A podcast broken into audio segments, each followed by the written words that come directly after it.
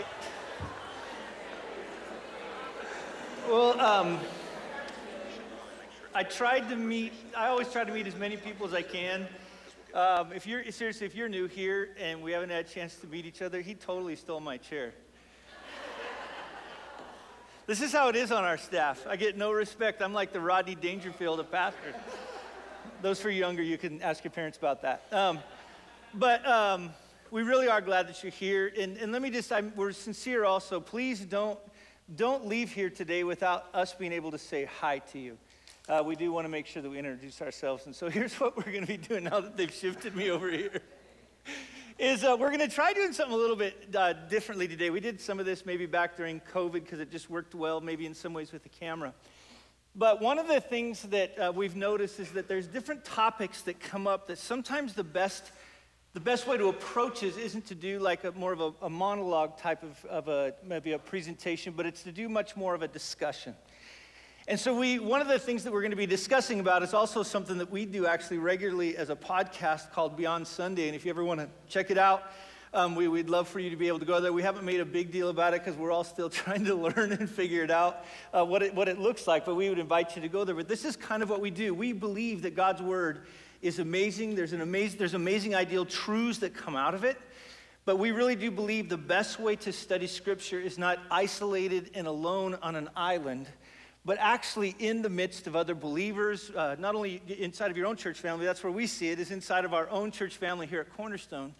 But even too, I think God's broader church has a lot to teach us about just the truths of Scripture. So we're going to look at actually something today that we kind of launched off last week, which is the difficulty of approaching a text where we don't have all the answers.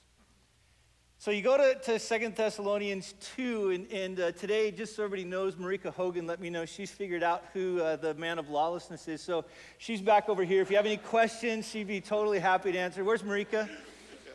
There she is. Okay, Marika's going to be able to answer any questions on who the man of lawlessness is. She's going to hate me now. Um, yeah.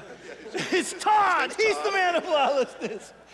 But, um, but what do we do sometimes where Paul presents a lot of information, but even in that information, though, maybe sometimes we don't always fully know kind of what to do with some of those, those aspects of it. So, do you mind just really quickly maybe walking us through, giving us a, a very brief Hey, here's Second Thessalonians 2 1 through 12, just so we can kind of play, play catch up and then we can kind of have a discussion through it. Absolutely. So if you have your Bibles, go and open there, Second Thessalonians 2, that whole chapter. We're going to, Todd took us through it, took a couple passes at it uh, last Sunday.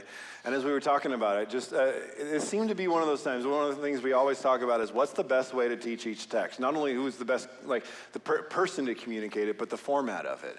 And even on this one, it seemed like this is one where we'll teach the text, but even more, what we want, what we hope to do is model the way we ought to study passages like this where some things are clear and some things are less clear. So, what I want to do is just kind of, by way of reminder, take us through first what's clear and then the things that are less clear and how do we navigate that? Because that's rough. We all struggle with uncertainty. We all struggle with those times where we might want more certainty than what we have.